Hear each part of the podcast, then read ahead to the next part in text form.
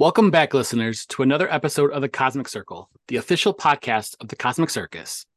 Today, we will be discussing all things Ahsoka. We've made it through eight episodes. We, you know, of multiple weeks of waiting until the conclusion, and it's finally here, and we cannot wait to talk about it. My name is Brian Kitson, head writer at the Cosmic Circus, and joining me today is Emily Maack and Drew Reed. How are the two of us doing today? Good. Doing pretty good. What's up, guys? I'm Drew.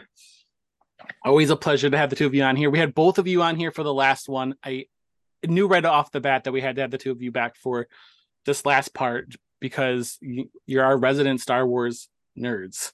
Yeah, Who else better to have? pretty on this? dedicated? Yeah. Mhm. I think you're pretty much the two of you and, and Vic, um, who couldn't be here today, um, held up the corner of Star Wars theories and articles specifically for Ahsoka, and I think it's going to continue on. Um, but this was kind of like your bread and butter, and it's understandable because I'm sure there's a lot of um, emotion to go with Ahsoka. And you know, for Emily, I'd like to actually start with you because I know that Ahsoka has been like one of your characters. Like since I've known you, like you, you did the guide and like you you have all these thoughts and feelings and you know this had to be a big moment for you to, for her to finally get her own series besides the Clone Wars. What was this like for you? It was it was like really emotional because I think I thought more of like how it was behind the scenes, like after those first two episodes, because to think of like Dave Filoni, he wrote and directed a majority he wrote the whole series and then he directed a majority of it too. And it's like how you can even like think like he has this animated character like in front of him for years and years and years. And now he's like in front of her. She's wielding these lightsabers for real in front of him. Like that has to be like such a surreal feeling. So whenever like i was watching it i just like had to like think of like how dave filoni like would feel like on like set. And then i just like get so happy because like this character has come like to life like to live action. And she's real and she feels so real and this series was so like emotionally driven and it we saw like the conclusion of Anakin training Ahsoka and it was just and she's taking on her Padawan and Mhm. sticking by her Padawan and guiding her and it's ju- it was an emotional series I totally understand that. Um, and it, and it was. I did not watch Clone Wars or um, I watched Rebels as it aired, but I didn't watch Clone Wars until I was an adult. Um, and there's quite the journey. I can only imagine for someone who kind of grew up watching this, or you know, step by step as it came out, that this was just like a huge moment, especially for behind those scenes. Uh, Drew, correct me if I'm wrong. You actually watched Rebels like recently to like prepare for this series, correct? Yeah. So I watched it um, over like through COVID, pretty much. I, Okay. It took me a long time to watch Clone Wars. I watched Clone Wars like since like the beginning of like COVID, like when we were like locked down and stuff, and that took me about like a good like nine months to watch. I kind of watched it on and off, like Mhm. Um, yeah, it took me a while. Um, I got really hooked by the end of Clone Wars, and then I watched Rebels probably in like the span of like a, like two months. So the Rebels took me like was pretty quick because it just felt easier to watch. I guess sometimes Clone Wars just feels long, some of the arcs, but yeah. So Mhm. pretty pretty recently, I'd say about three three years ago. Um, Rebels maybe like two and a half years ago, but I very quickly became like you know like super invested like learning everything so it's like you know I, I didn't watch like rebels like when it was out um but i very quickly became invested and i know everything like the back of my hand now So then, how was that experience for you watching Ahsoka? Having you know maybe only watched it in the more recent years since COVID.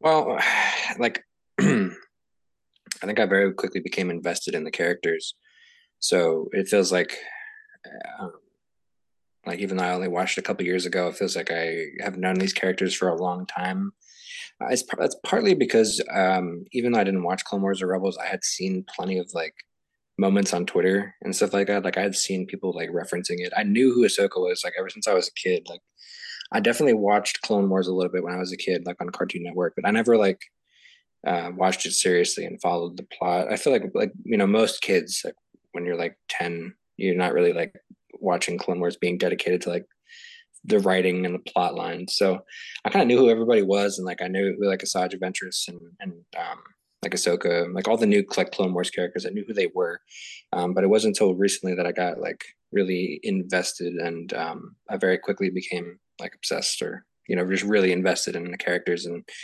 began to learn everything, learn all the planets and the characters and and everything. So um, watching it recently, it, it, doesn't really make much of a difference for me. It feels like I've mm-hmm. watched it for like a decade, you know. Sure. You know what's interesting for me about Ahsoka's journey, and you know, we're gonna kind of go into her character and her character arcs, and as well as the other heroes. But when we first meet her, I think that I I, I agree with you, Drew. I, parts of Clone War were actually really difficult for me to watch because they felt very bogged down with a lot of the uh, um, the politics at the beginning, specifically like season one. Um, but Ahsoka was like the shining light of like I kept watching for her because she was funny and she was sarcastic and she didn't always follow the rules. And I think it, for younger kids or you know those young adults watching that and seeing her continue to be um rebellious in the middle of you know such an organization like the the Jedi was very exciting and they could relate to that. But now yeah, think... when we go ahead. Yeah, I was gonna say I think that's why Ahsoka is so like is so well received is because she's such a well-rounded character. Um, I would say that like not every Star Wars character is super well-rounded. Um, I would say that in the in more recent like years, there's been a lot more development on characters, like especially with Clone Wars and Rebels and stuff. You've gotten to mm-hmm. actually mm-hmm. develop characters, but for a while, the most we ever saw from characters was just movies where we only got to spend like two hours with a character. So it was hard mm-hmm. to kind of have a character that's super well rounded, super developed, and fleshed out through seasons of shows. Um, mm-hmm. and the first time we kind of got that with Star Wars was Clone Wars, where it was really dedicated to Ahsoka, and we really got to flesh out that character, get like, you know, her light side and, and her her more emotional sides. And we've seen all those kind of stories all kind of come together, and it's really kind of morphed her into like a really well rounded character. We've seen her throughout like 30 years, you know, from like Clone Wars to Rebels to Ahsoka, where mm-hmm. she's really had a complete arc um, and mm-hmm. she's not the same character. That was something that was hard for me to to kind of like grasp in Ahsoka. Is she she's not the same character that she was in like Clone Wars, even Rebels. Like she's had a very developed like arc, and I think that's why she's so well received and people really like her because they've kind of like lived vicariously through her. You know, like we've really seen her whole kind of like journey in a way. So mm-hmm. I think that's why now she's kind of become like this really well received character throughout like the you know throughout the community you know, I'm really excited that you brought that up because that was going to be the next part I was going to talk about was that I think that while people grew up with her, Ahsoka has grown up too. And like what we saw in Ahsoka, the series was a much more mature um, individual who has been through a lot of traumatic things. And that we don't, um, maybe for some it was hard to kind of rectify that and to, to experience that, uh, to, to see her not be that child or that carefree side um and some people kind of label that as inconsistent you know that she was an inconsistent character but truly by the time you get to the end of Ahsoka you see that it is consistency but there's just a lot of things that have kind of dictated that. But but for you Emily what are your thoughts on Ahsoka's journey or like the consistency of her character from Clone Wars to uh Ahsoka the series? I've seen where people say like it's inconsistent but it's like she grew up she's a full like adult now. She's like what in her 30s or 40s. So mm-hmm. obviously mm-hmm. she's going to be very different from that 14 year old child who was just forced into war and thought like she could do like she could take charge and she could do these things but then she had to slow down and learn so this was her like as she got older she slowed down more and she took in everything and she learned like anakin had taught her to do mm-hmm. so this is what we so i think in ahsoka we really see her like learning her like taking in her surroundings more. And that was like something we got to see her do with like her force powers where she could like feel what had happened like in a moment instead of just like looking at something and being like this is what happened and now I'm going to go do this. She took in everything and she took everything into account. Like with Sabine she was like everything something changed here like when she came back from like the world between worlds and she was more mm-hmm. like I don't know how to describe it. I feel like I'm like lacking the word here, but not like like enlightened. Up. Yeah, enlightened. Well, she became like, more enlightened, I guess, in a way. Yeah, I would say like the, you know, I I took a while to think about like the lesson in the world between worlds with Anakin, and like because a lot of people were like, oh, it wasn't really a lesson. Like he just kind of was like live or die, which like is really simple. But like I've kind of found like in all the Star Wars like movies that the lessons are very like simple or they're kind of like what's the word like I'm not sure what I'm trying. I'm not sure what the word is, but it's, like you know, like it in, seems simple, but it's got Yeah. like that deep, like yeah, it's simple it's a deep. teaching kind of like, moment, and it's a deep thing because he was like, "You're either gonna turn out like me, but I know you're not, so you're stronger. So what are you gonna do here? Because you gotta live, and there are so many reasons to live." Where Anakin Mhm. didn't like, he's teaching her to like. V- He had a reason to live, but Palpatine had like screwed it so much where Mhm. he like was like it's either this or this but he's like showing her that there he showed her that there was so much more to it than just like the simple like the two choices that he was given Mhm. yeah, kind of like interpret it like when he says like live, he doesn't mean it like super like he doesn't just mean live. He means like you know like she was kind of just existing for a while. Yes. It kind of feels Yeah. like, and I think his lesson was like you know you can be more than that. You can actually live and not have to you know not just exist. You're you know she's meant to live. You know, or or if she's not going to do that, then she should just die. That's kind of that's like his that was like the lesson essentially, and I think that was I kind of liked that. I think it was like it's not what the audience was expecting, but it's what that it's what she needed in the moment. And I think that's kind of what I was trying to iterate like earlier was Mhm. um it's not what you ex- it's a very unexpected lesson, but it's something that is very relevant to the moment in a way that we don't ex- in a way that we don't expect. you know the one of the parallels that I saw that I thought was really interesting is it reminded me a lot of Luke Skywalker's story in The Last Jedi, having gone through like you know you you've changed and like what do you do with that change? Like how do Mhm. you how do you be? And I I like the way that we received the stories with The Last Jedi first. We saw you know we saw it first, and then we had this one because I think when you watch them chronologically, you get the whole full story first, and then you get the story of like you once you're enlightened, once you you realize your point, you kind of move on and you like die. Where this one she did, she started to thrive again. This wasn't just existing. Ahsoka found her purpose again. Um, and her purpose is now to spoiler alert, everybody. We're gonna be talking about spoilers to stop Thrawn and Yeah. save the world once again. You know, it's like I'm kind of wondering if that's going to be here. Like, I think, I think she's almost meant for more than that now, in a way. Like, and we'll kind of get Mhm. into that. We're gonna we're gonna get into the Mortis kind of thing. You know, that's that was a big topic, but I kind of feel like she was meant for like more than that. Now it seems like her and Baylan are kind of like on like a they're heading towards something. You know, yeah um, and that's why they left her in this new galaxy, sort of. But when we talk about the Last Jedi, I so I really don't like the Last Jedi. And I, I mean, I know that's a really, really big kind of topic, but my one of my favorite moments from the sequel trilogy was the when Yoda shows up for Luke on um, on the island, and his lesson there. I felt like that was very like.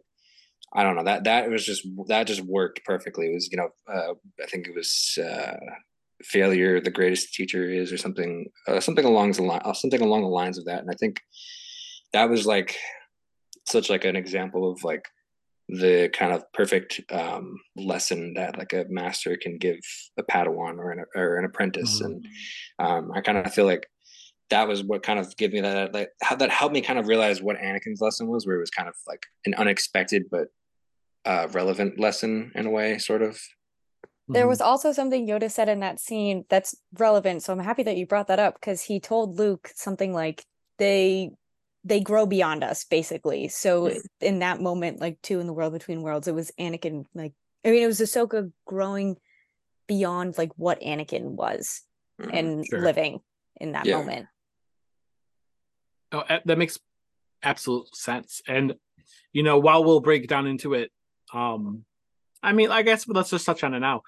I, don't know how you guys felt, but that episode where she goes into the world between worlds and she has that talk with Anakin is probably one of the strongest hours of Star Wars for me because there was Oh, just yeah. so much impact and growth in getting to see this this you know character this Anakin Skywalker that we've seen become Darth Vader and die and his legacy the, of the people that he's touched and the world that he's ruined um you got to see that there was life beyond everything that he did Mhm. on this world and Um, I thought it was brilliant. Mhm. Yeah. Um, so like it's almost like Dave Filoni knew that he only had an hour to accomplish that with Anakin, whereas like a lesson like that would usually take like an entire season of Clone Wars. So it felt like he understood that like he had he had such a short time where he really had to get to the. And I liked that. And I thought that really kind of like served the episode well, that there wasn't really he didn't really kind of um there wasn't any kind of filler in that. Like everything was kind of Mm-mm. um, you know, he it was lesson and flashbacks and it got to the point. And I think the lightsaber battles obviously was just like kind of fan service, but like I don't even care. Like that I just like to see Hayden Christensen with a lightsaber. But um yeah, I think like you know what you said with this that was definitely I think four, five, and six were the strongest episodes. Um they just were super cohesive and um I mean how can you not like be love when you see Hayden Christensen with a lightsaber in his Jedi robes? I It's mean, the best. yeah. Absolutely.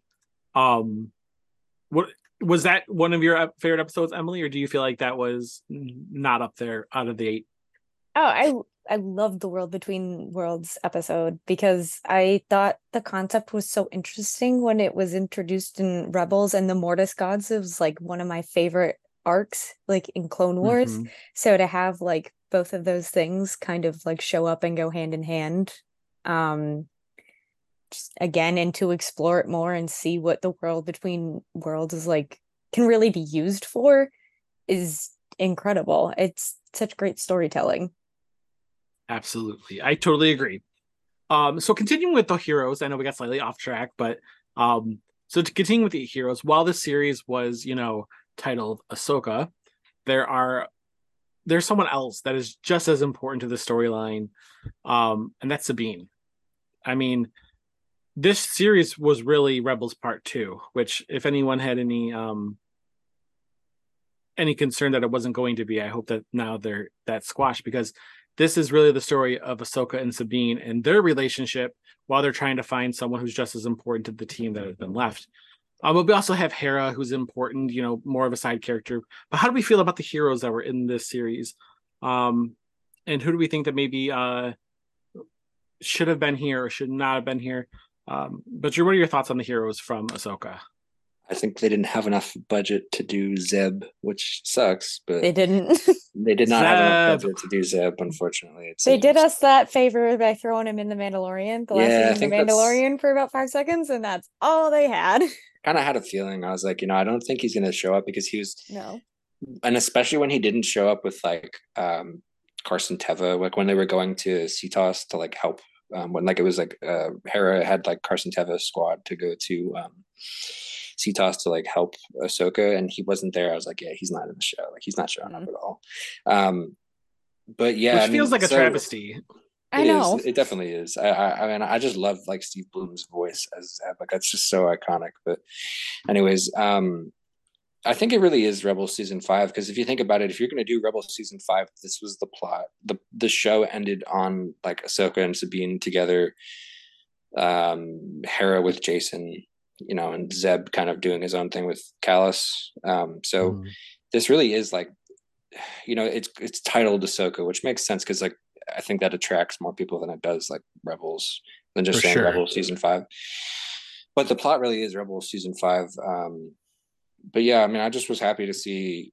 I, I really love Rebels. Um, I love Ahsoka. I love Rebels, and I wish Ahsoka was in more of Rebels. And she, I mean, she was in a lot of great episodes, but like, I'm just happy to see those characters interacting again. Um, happy to see Ezra back. Spoiler alert! I know we kind of covered that, but um, happy to see Ezra. I think they were all cast really well. Um, uh, I think Amon. uh, I think it's Amon Esfandi. I don't know if I'm butchering that name, but I think he was great. I think he just really captures like the essence of Ezra really well. Mm. Um, that was probably my favorite casting of like the live action Rebels casting.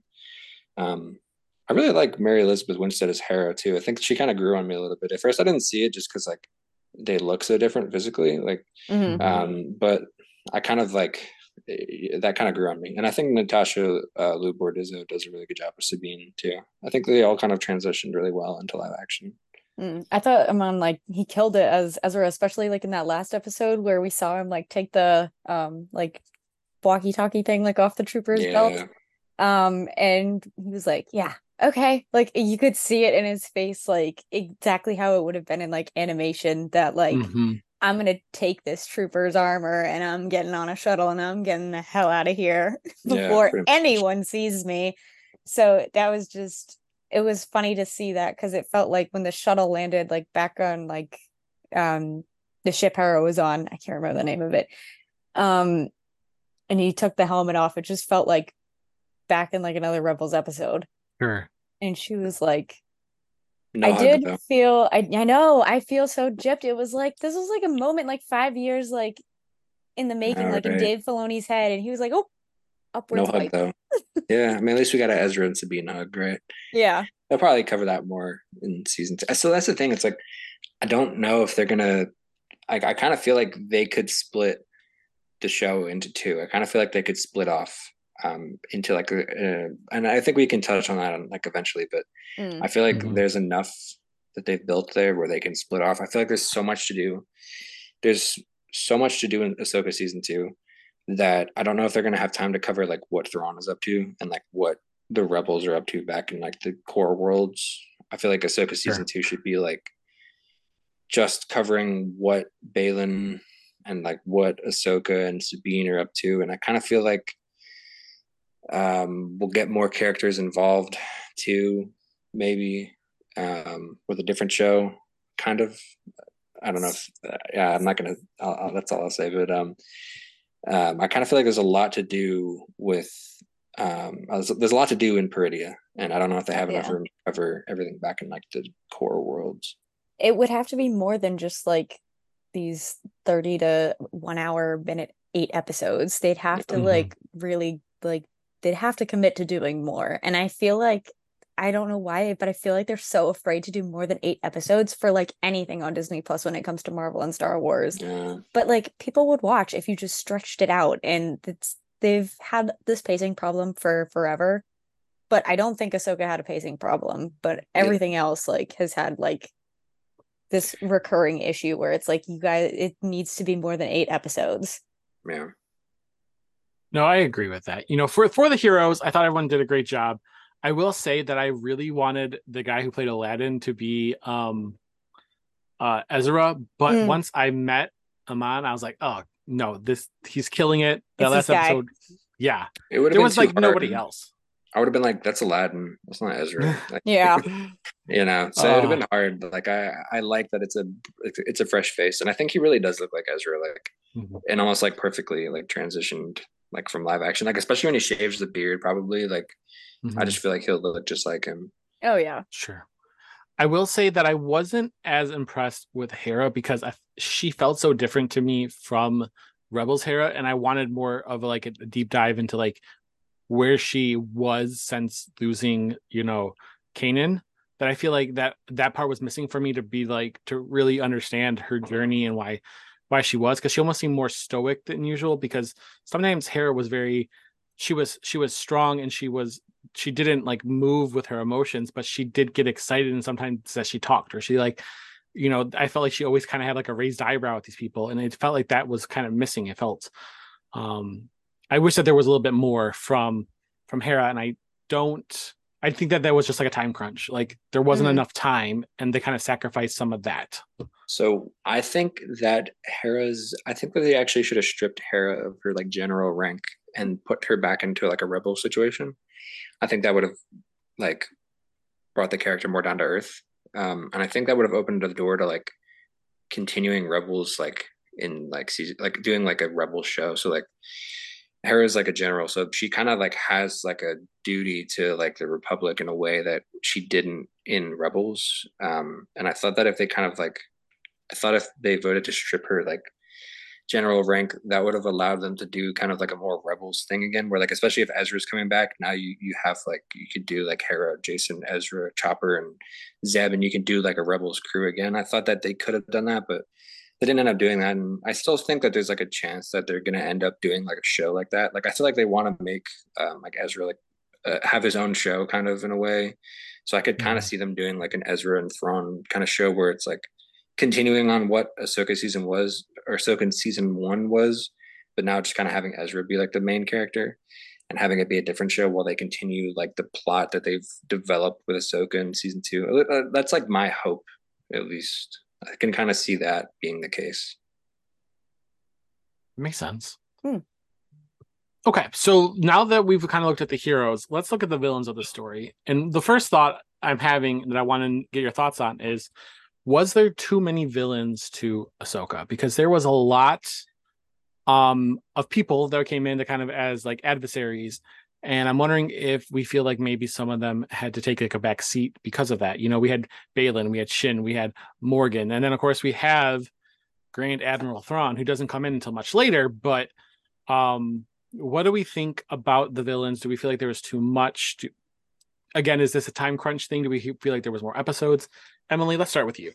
I think they actually kind of not like an equal amount of time, but like we had like a time set for them, um, like Baylan and Shin and Morgan when we were in the main galaxy, and then when we jumped to the other galaxy and Peridea, it was mm-hmm. then like that Thrawn and the Great Mothers and had their time to shine. So it's like we had like the first few episodes and it was like we were in, being introduced to these guys and we were getting like reacquainted with Morgan and now that the main event is here Thrawn like I didn't think it was too much because now we were in his territory. He had spent years here. So of course, like he knew Peridea and he was in charge and everyone else had to take a back seat. So I think that was like the thought process of like bringing all these guys in. And I think Baylan had known, like from what he said when he was like, oh, this is where we split paths to Shin.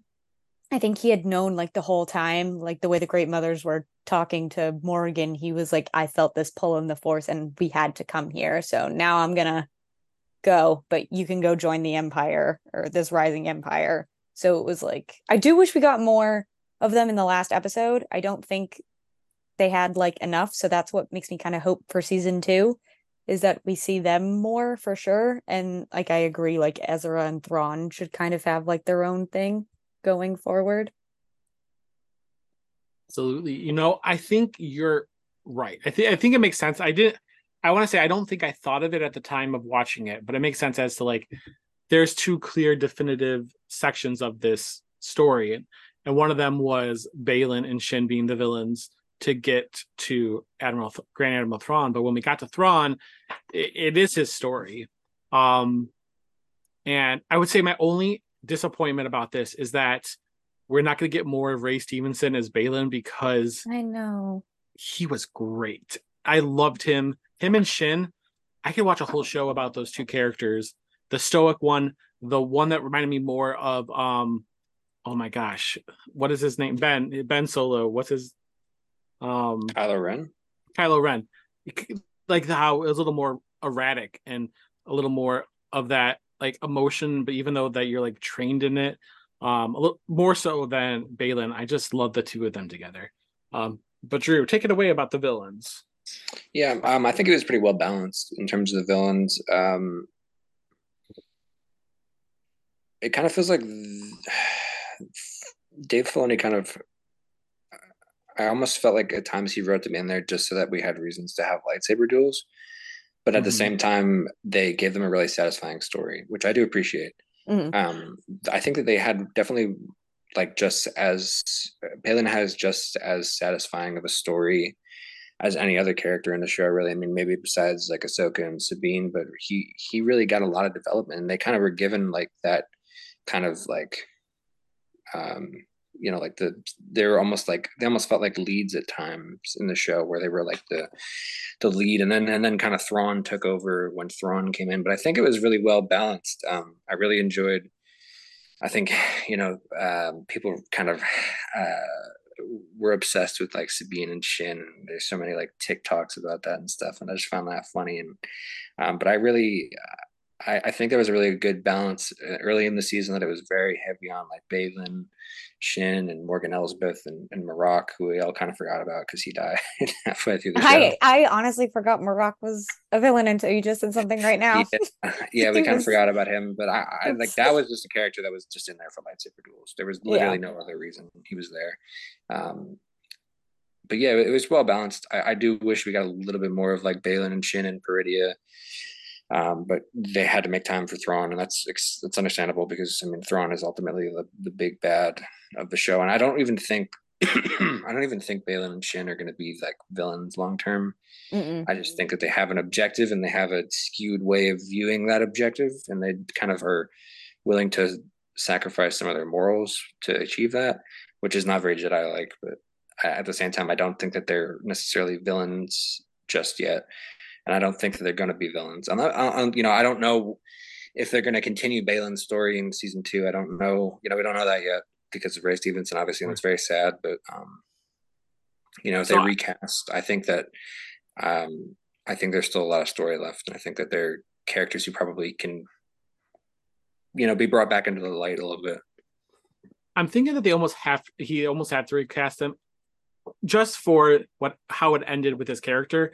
He's standing there in the shadow of the Mortis God statue. There's no way that he is not either becoming an embodiment of the Mortis gods or that he, because he is the balance of Ahsoka is kind of what this series was leading to. Like there was the brother and the sister.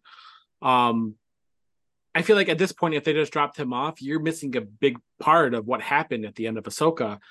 And I think that that would leave a lot of people feeling very dissatisfied. So I think recasting is probably the best way to go. Yeah, mm-hmm. I can kind of see how you know Vic wrote a theory that they're kind of setting up a new Mortis God trio with Anakin, Baylan, and Ahsoka, and I can kind of see that honestly, and um, like I could see that coming to fruition. Um, whether they choose to, you know, like you said, recast him, continue that story, or they could, you know, they could say he went missing after that or something like that, and the ser- they're searching for him or something like that. But I think it'd probably be smarter to continue his story as long as like the recast is is good and it kind of carries that same kind of the characterization doesn't change at all. I think that's a huge like he he was a very um I'm just wondering who can kind of play that role. I, I know it kind of mm-hmm. seems basic, and you feel like there's probably a lot of actors that can, but I think Ray Stevenson just had like a voice. Mm. It's just the way he kind of like played that role is just hard to replace, and that's why people loved him in it because it's just he kind of owned a role that could have been simple, but he made it his own kind of. And um, it was all really, in like the way he like spoke and like yeah, carried yeah. Baylan was yeah like, it almost felt like mm-hmm. it almost felt like he kind of believed his lines like he really bought into the character and I think that's what made it great and I think that's what makes Star Wars characters great is when their actors can really buy into the characterization. Sure. Emily, what are your thoughts on, you know, potentially Baylan's story? Like, do you think that there's some credence maybe to the theory that there's something going on with him and the Mortis gods and Ahsoka being this balance? I think there is, um, especially like the balance thing, and like we saw, like we saw him with those like statues, like in the mountains, like how like pointing, and it was very, it was a parallel shot of like Anakin because like you could see like something like blinking on the mountain in the mm-hmm. mm-hmm. distance, and that happened. That was literally like the same exact shot with Anakin from the Clone Wars episodes when like they first went to Mortis. So it's there's something there. I don't want to get my hopes up and like make guesses on like what. Sure. I've seen I know um not to do with like the balance, but with a potential other like threat on Peridea that I've like seen so many people talk about, and she's from Legends is Abeloth. She's mm. part of that family. And I know like Luke kind of like faced her down in Legends, and like the only thing that can kill her is the dagger of Mortis. So that kind of like makes me hope we'll see Mortis again, and Ahsoka can go back and like see where it's at.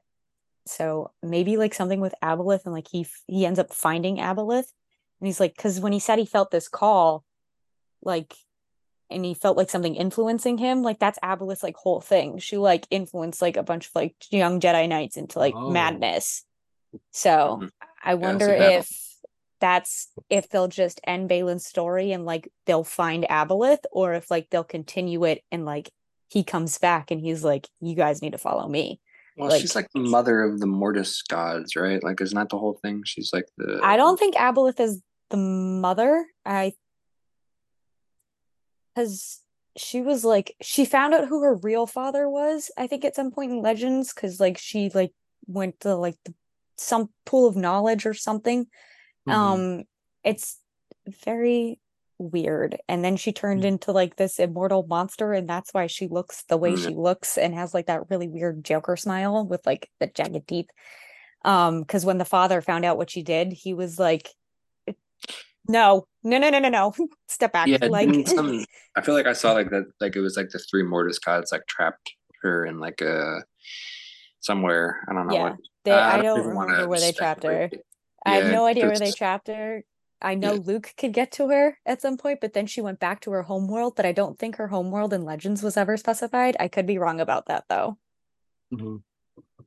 That would be crazy though, because I've seen pictures. I don't know much of the Legends stories, but I've seen pictures of her and she is terrifying. Oh, she's nasty looking. Like I don't- I'm so scared of her. I don't think she'll look like that in live action. Honestly, I don't think they'll Mm. make her that like creepy. I think she'll just be like a person. Yeah, guess. she'll have to be a little seen- toned down. I've seen some Mhm. people say that, like she could be like reanimated as Morgan Elsbeth. Like they could use Morgan Elsbeth's like Hmm. body. Like I saw somebody um say that, which would be like a cool way to keep Diana Lee Inosanto on the show. But obviously, they could- cast like a different person. Even if they get to that, we don't even know if that's Well, part Right, of like uh, Ab- just- part of like Abeloth's thing was she used like other bodies to like hide herself and keep herself alive. So that's a possibility is they could use Morgan if they wanted to keep her. That would be very interesting because she was also very terrifying in this yeah. show. even- um so for the story wise, did we like what we got in the eight episodes? Did was it anything that you were like shocked about?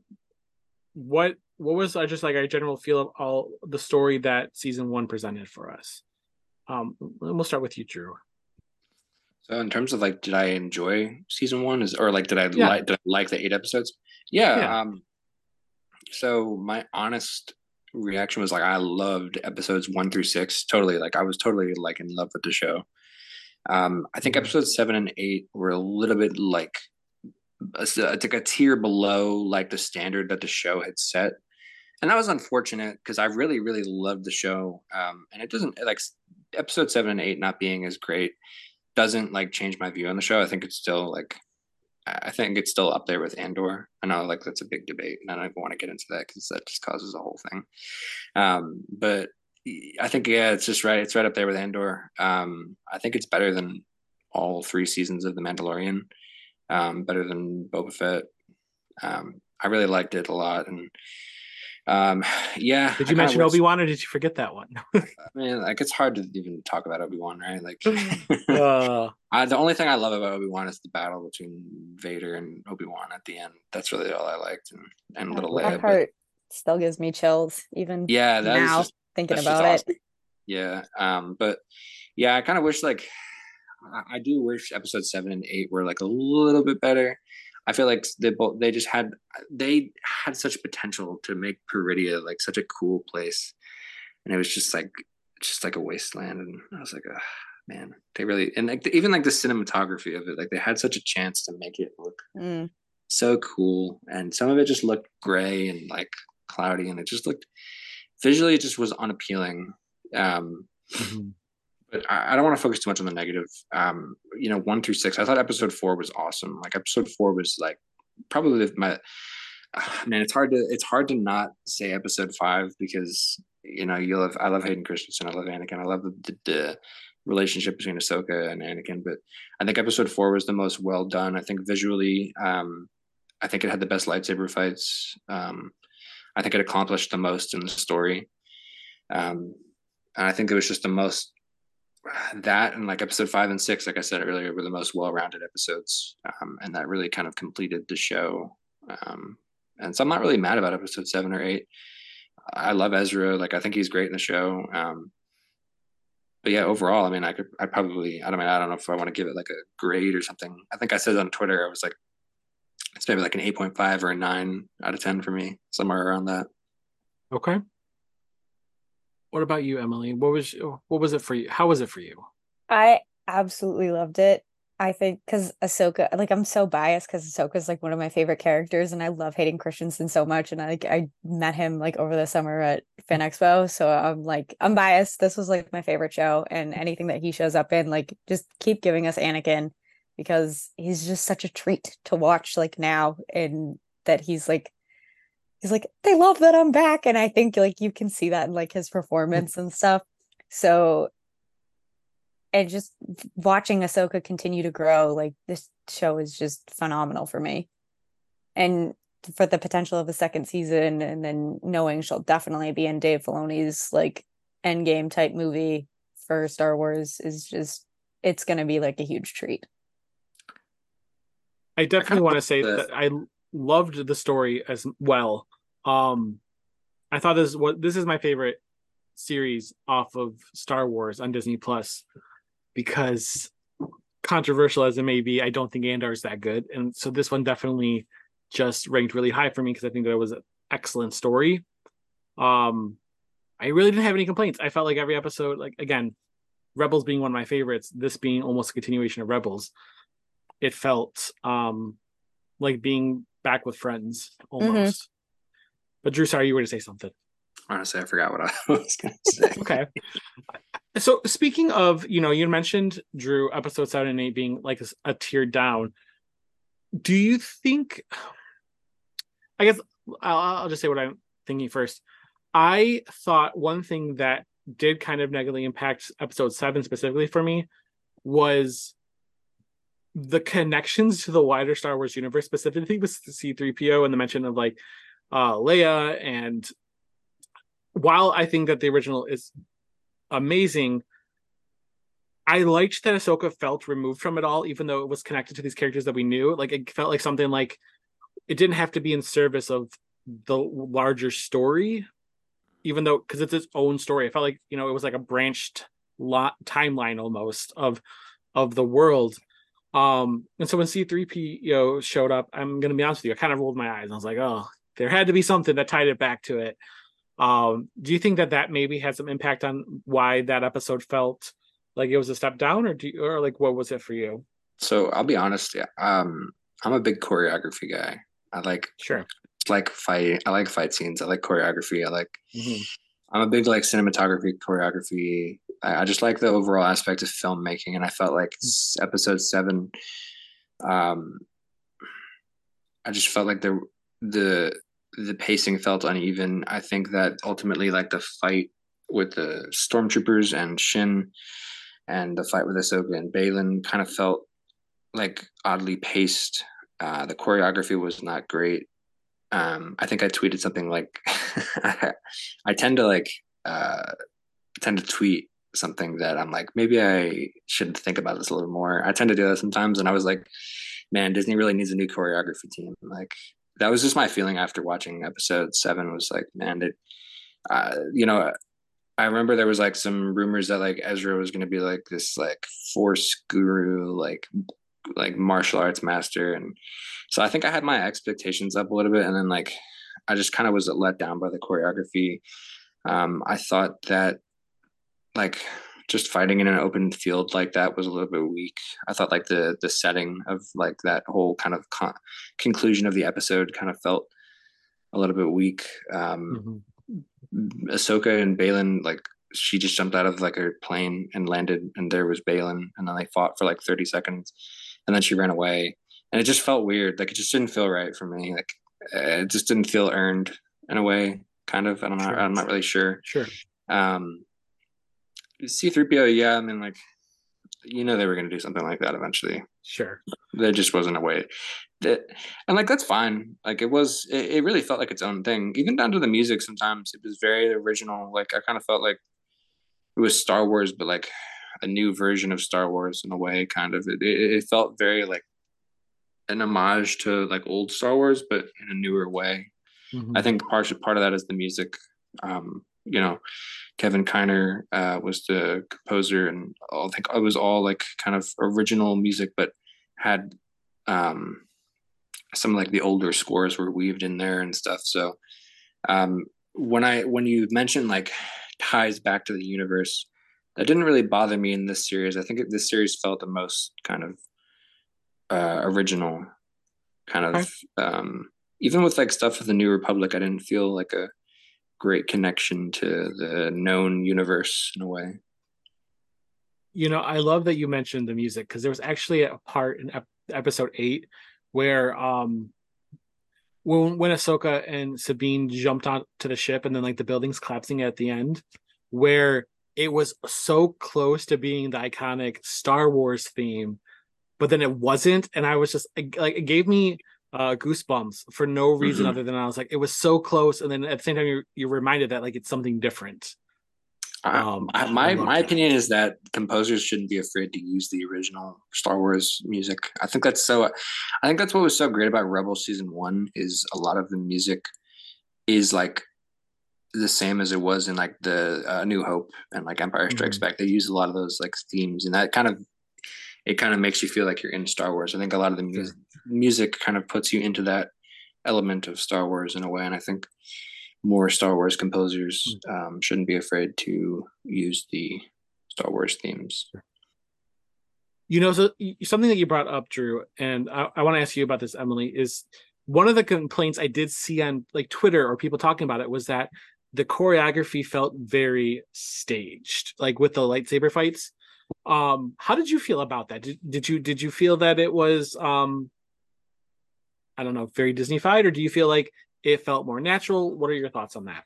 Yeah, this is going to be like my most passionate uh, kind of topic, but I'll, I'll let Emily go mm. first. That's why I wanted her to begin first because I know yeah. that you can go yeah. on for a while. Yeah, um, I think the fight, like you brought up, Drew, the fight between her and Baylan was very odd. Like the what mm-hmm. on when she jumped out of like her ship, and it, it was like, it was just to really be like, "Oh, you're not dead after I pushed you off the cliff," and she was like, "Nope." and it was just it was so odd. I think the best fight was between her and Morgan. I think at times it felt like she didn't have enough room. It looked like she felt like she didn't have enough room because she was very like in on herself, like with her arms closer to her body. And mm-hmm. like that's not like how animated Ahsoka fights. Like animated Ahsoka like used like her entire like wingspan, like of her arms, yes. if you will. And so it looked like it was like I don't know if it was Rosario Dawson. I don't know if it was the way that they choreographed it. I don't know if the set wasn't big enough, but she looked like she was like really afraid to like start swinging, if you will. Yes. When yes. like Sabine was just like, I'm gonna use this like a baseball bat and I don't care. And Ezra looked like he normally would have. So I just they needed to give her more room, I think, to yeah. choreograph it because everything was choreographed so close together and so tight. Yeah, everything felt very stiff. Um were you going to say something, Brian? I was just going to say that one of the things I had noticed, especially in this last episode with Ahsoka fighting, was that I think it was the direction that they must have given her, but they always had her like try to try your best to keep your eye on the enemy. And I feel like with Ahsoka, that wasn't necessary. Like sometimes she would do these like spins and stuff, and that she would like like she like almost had the force like reaching out to be part of it. And this one, it was like Rosario Dawson was always like, okay, turn as fast as you can, but like whip your head around so you can be back and I that felt a little like unnatural for the character that I feel like we've come to know. Yeah. Um, I think it doing... had to do like technical stuff. Like I think it was all yes. like they were terrified of that headpiece just flying right off of her, yep. like in the in the moment because like in animation, like Ahsoka would do flips, she'd like extend herself and like everything, but I don't think like Rosario Dawson could do that because she even said she was like they like made it like specifically and like I could barely hear anything because it was like she heard like just this like clacking of like plastic like in her ears every time like the Montrals and like Lekku moved. So oh. I think oh. like that was like a whole like thing. They were like, let's practically keep this on you. Sure. Yep. Um yeah, I'm a prequel. I love the prequels for the choreography. Um, you know, I think they really put Rosario Dawson at a disadvantage here. Um, they had her in like the poncho, which very clearly was limiting her range mm. of her lightsaber. Um, if you, sure. I think episode eight, the duel with her and Morgan Elsbeth works so well because she's not wearing the poncho and she has a much wider range of motion. On top of that, I think like we said, she's worried about like the the lekku the lekku falling off, or the montrals falling off. Um, so yeah, they kind of put her at a really big disadvantage in choreography, and on top of that, they had her doing some really unnecessary spins, like a lot. Yeah, and they looked really slow, and they kind of slowed down the pace of the fight because they like she had to do the spin, so the other enemy couldn't hit her, and it kind of just slowed down the pace of the fight. Um, I would say that they shouldn't have had her doing like all those spins if she wasn't able to like if they did if they she wasn't able to complete them at like a faster pace in a way. I think that's why Sabine Shin's fighting. I said that a couple times in the group chat. I said I think that Sabine and Shin's choreography was actually better than like a lot of Ahsoka's fights because it was just straight up like eh, it was just like straight up lightsaber fighting, and I think that was the most like I think that just worked the best because it was just it just they were able to have good choreography. They didn't have them doing crazy spins and stuff like that. It was just it was just good sword fighting, you know. And um, Ahsoka, they have her with you know obviously she's got two lightsabers, which kind of slows down the pace a little bit because we're used to like you know prequel fighting where it's just one blade where where, where you just have one blade and you're doing like the crazy you know like Anakin Obi Wan like twirls and and stuff like that and I don't know if you guys watching Clone Wars. I was actually watching the Darth Maul and or Darth Maul Ahsoka fight um, in the uh, Siege of Mandalore like episode, mm-hmm. um, and I was noticing like she's not able to kind of like fight as fast in a way. Like if you watch Darth Maul, he's kind of like swinging that thing around like the prequels, and mm-hmm. but with two lightsabers, you're not really able to go at that same kind of pace in a way that like in the prequels you're just using one blade. I guess, I guess it's just a choreography thing, um, and that really kind of like they definitely struggled on that in live action. I noticed that when she had one lightsaber, her choreography was a lot better. Like the fight scene in Episode Four with Ahsoka and, and Merrick or Marrok. Um, they actually had some decent like choreography. Um, same with like Ahsoka versus Baylan, Their choreography was okay um, in episode four because there's just one lightsaber. Right. Um, but yeah, it's overall, I, I, think the choreography did struggle a little bit at times. I, I just like to see lightsaber fights. They were better than the mm-hmm. the, pre, the sequel series. They were better than like the, the choreography was better than the sequel series, but that really isn't saying much. But um, I guess I just have high standards for lightsaber fights. Two thoughts here. First off, I don't think any fight is better than the the Last Jedi fight with her and Kylo Ren in uh where after they kill Snoke. I think that's one of the best fights we have. I love the throne room fight. Yeah, it's I a great fight. I, I can just watch that scene over and over. uh, but second is I actually did not like the fights where she only had one saber because it felt very unnatural for the character. And mm-hmm. like it also looked like she didn't know how to hold just one. It looked like she was almost afraid to hold just one. Yeah. Yeah. Um, and so again, I, I, it could just be that I was used to that, but I also find it interesting too because correct me if I'm wrong, but in either it's either Clone Wars or Rebels. Doesn't is it one of her sabers slightly shorter than the other? Yep, even in, in, in the live both, action show yeah. too. Yeah. Are they? Because it looked it looked the same to me. I was waiting for one to yeah, be shorter. She has the Shoto blade, which is like in her left hand, and it's meant to be like a blocking blade. It's like got a you. um like a Ronin kind of thing.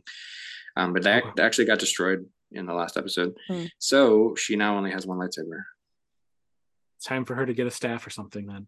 Well, uh, yeah, I, I mean maybe she'll just have two colors because like yeah, to get oh, the white kyber crystal dungeons you have to like kind of heal it in a way like yeah like it's like mending like the red kyber crystals and that's like how she got them in the first place is because mm-hmm. in the book um she in her book um she killed an inquisitor like literally with her bare hands and then mm-hmm. she took his kyber crystals because she heard them calling to her and then she cleansed them and then they became the white crystals Oh wow. Even yep. the but even her green ones, the Shoto one was a little off like it was a different kind of shade of green than her um actual one because Anakin gave her the Shoto saber because he mm. noticed like um when she was fighting and practicing that she wasn't defending a side of herself because she fights with like that reverse grip and so he gifted it to her because he made it for her makes sense okay um so before we run out of time because obviously i want to be, talk about the future because i'm excited about where this show took us where do we think Star Wars is headed from here. And this could be general, this could be Ahsoka, this could be I know where the next series we're getting, and I think it's coming in 2023 still, is Skeleton Crew, unless mm-hmm. it just got de- uh, delayed. Um No, it's coming in June. coming think, in uh, June. You know how we just did the report on um we just did the report on uh, Agatha. Uh, mm-hmm. Oh yeah, yeah, yeah. The same. I think it was the same site had Skeleton Crew at January 2024. Okay. Then what would be after Skeleton Crew? I know this is looking like way far ahead.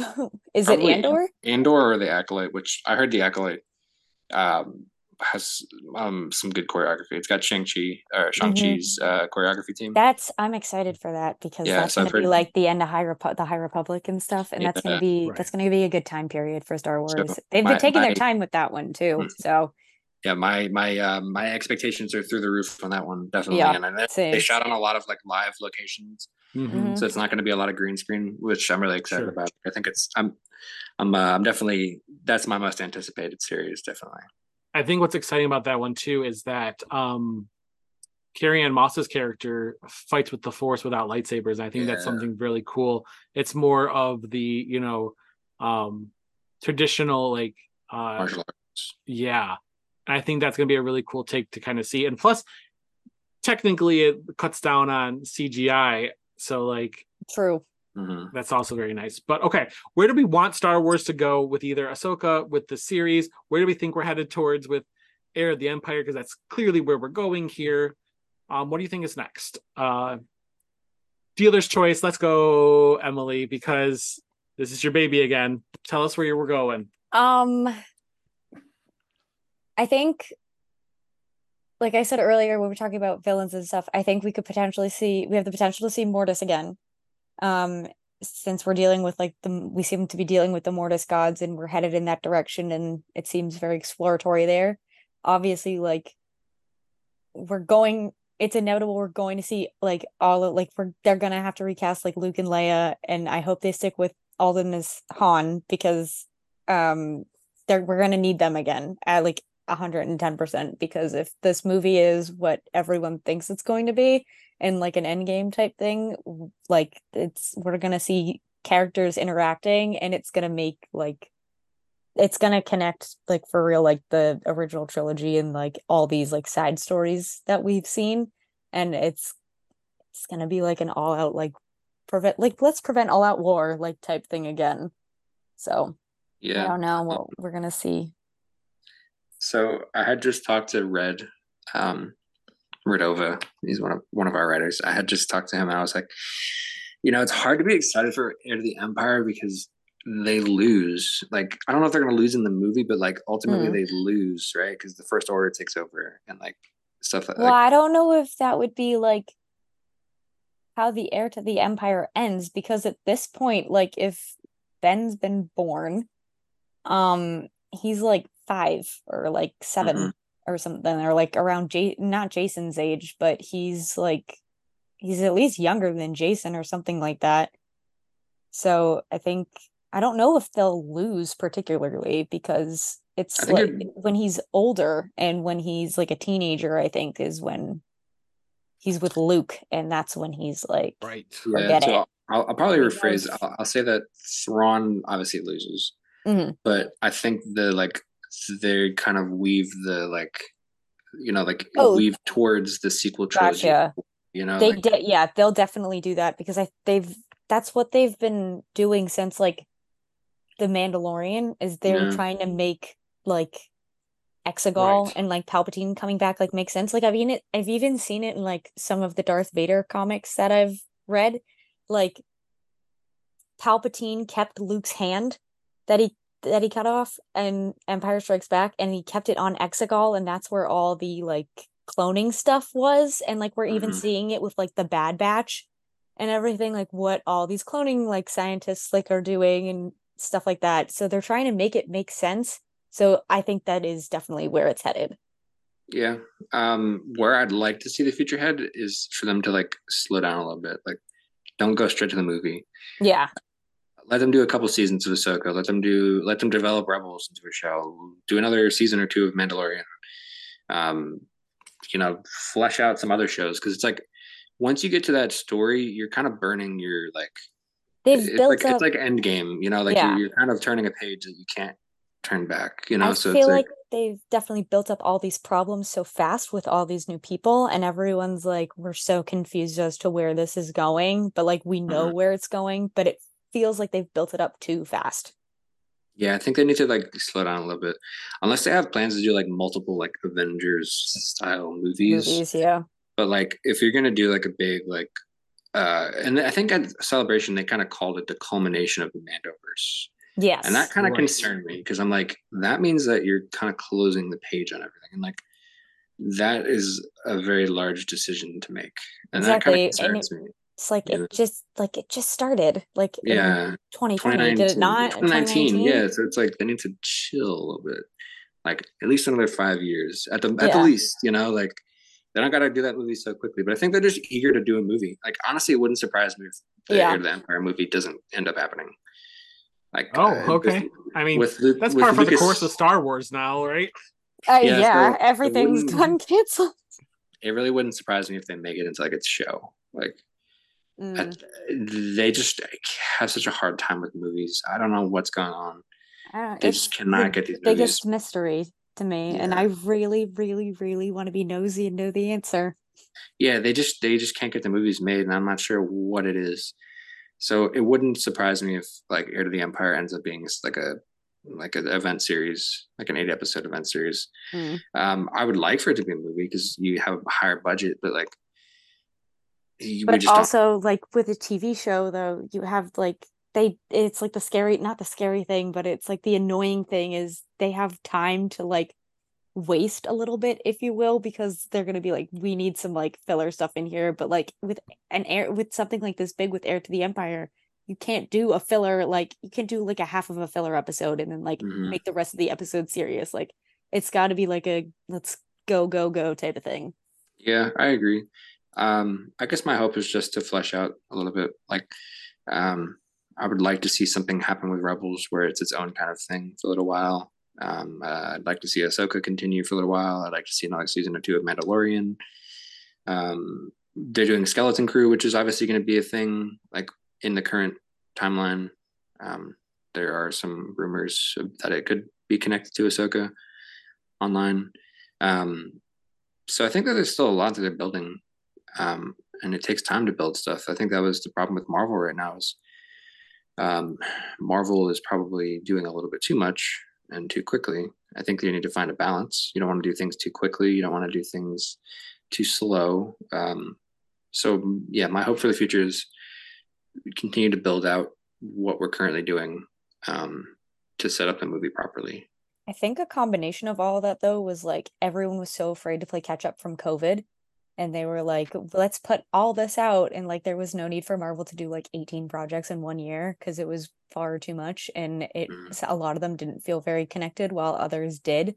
And then I think like the other part of it was like Bob Chapek took over and I think he expected so much from everybody and there were like mergers happening and stuff like that and it all got very confusing and very scary and it all went way too fast I think a good thing to think keep in mind too is that the a big difference here too is when Bob Chapek took over, um, Marvel was still full steam ahead, but Star Wars had kind of taken a back burner since the the uh, you know the sequel Yeah. trilogy, besides the Mando, and there was just starting to be this new rollout, and so I think it's a lot easier to make something quality when you're just starting out again and you're like slowly rolling it out than when like the train is already on the tracks and going and now you're trying to stop it and enter back on. And covid was a huge hit for that. But like i do like what they're doing with the star wars shows on um disney plus. It feels like that's really the home for star wars right now. I'd love to see a film again. I really cannot wait. I'm so looking forward to the Rey one but i was a big uh fan of the sequel trilogy. But um there's definitely um hopefully going to be a strong future and um, I hope that Heir to the Empire gets made eventually. but you're right. I I, think, think it that they time. Said that uh, the Rey movie is going to film next year, so like that seems like it's going to happen. gosh i hope That so I feel like it's going to happen.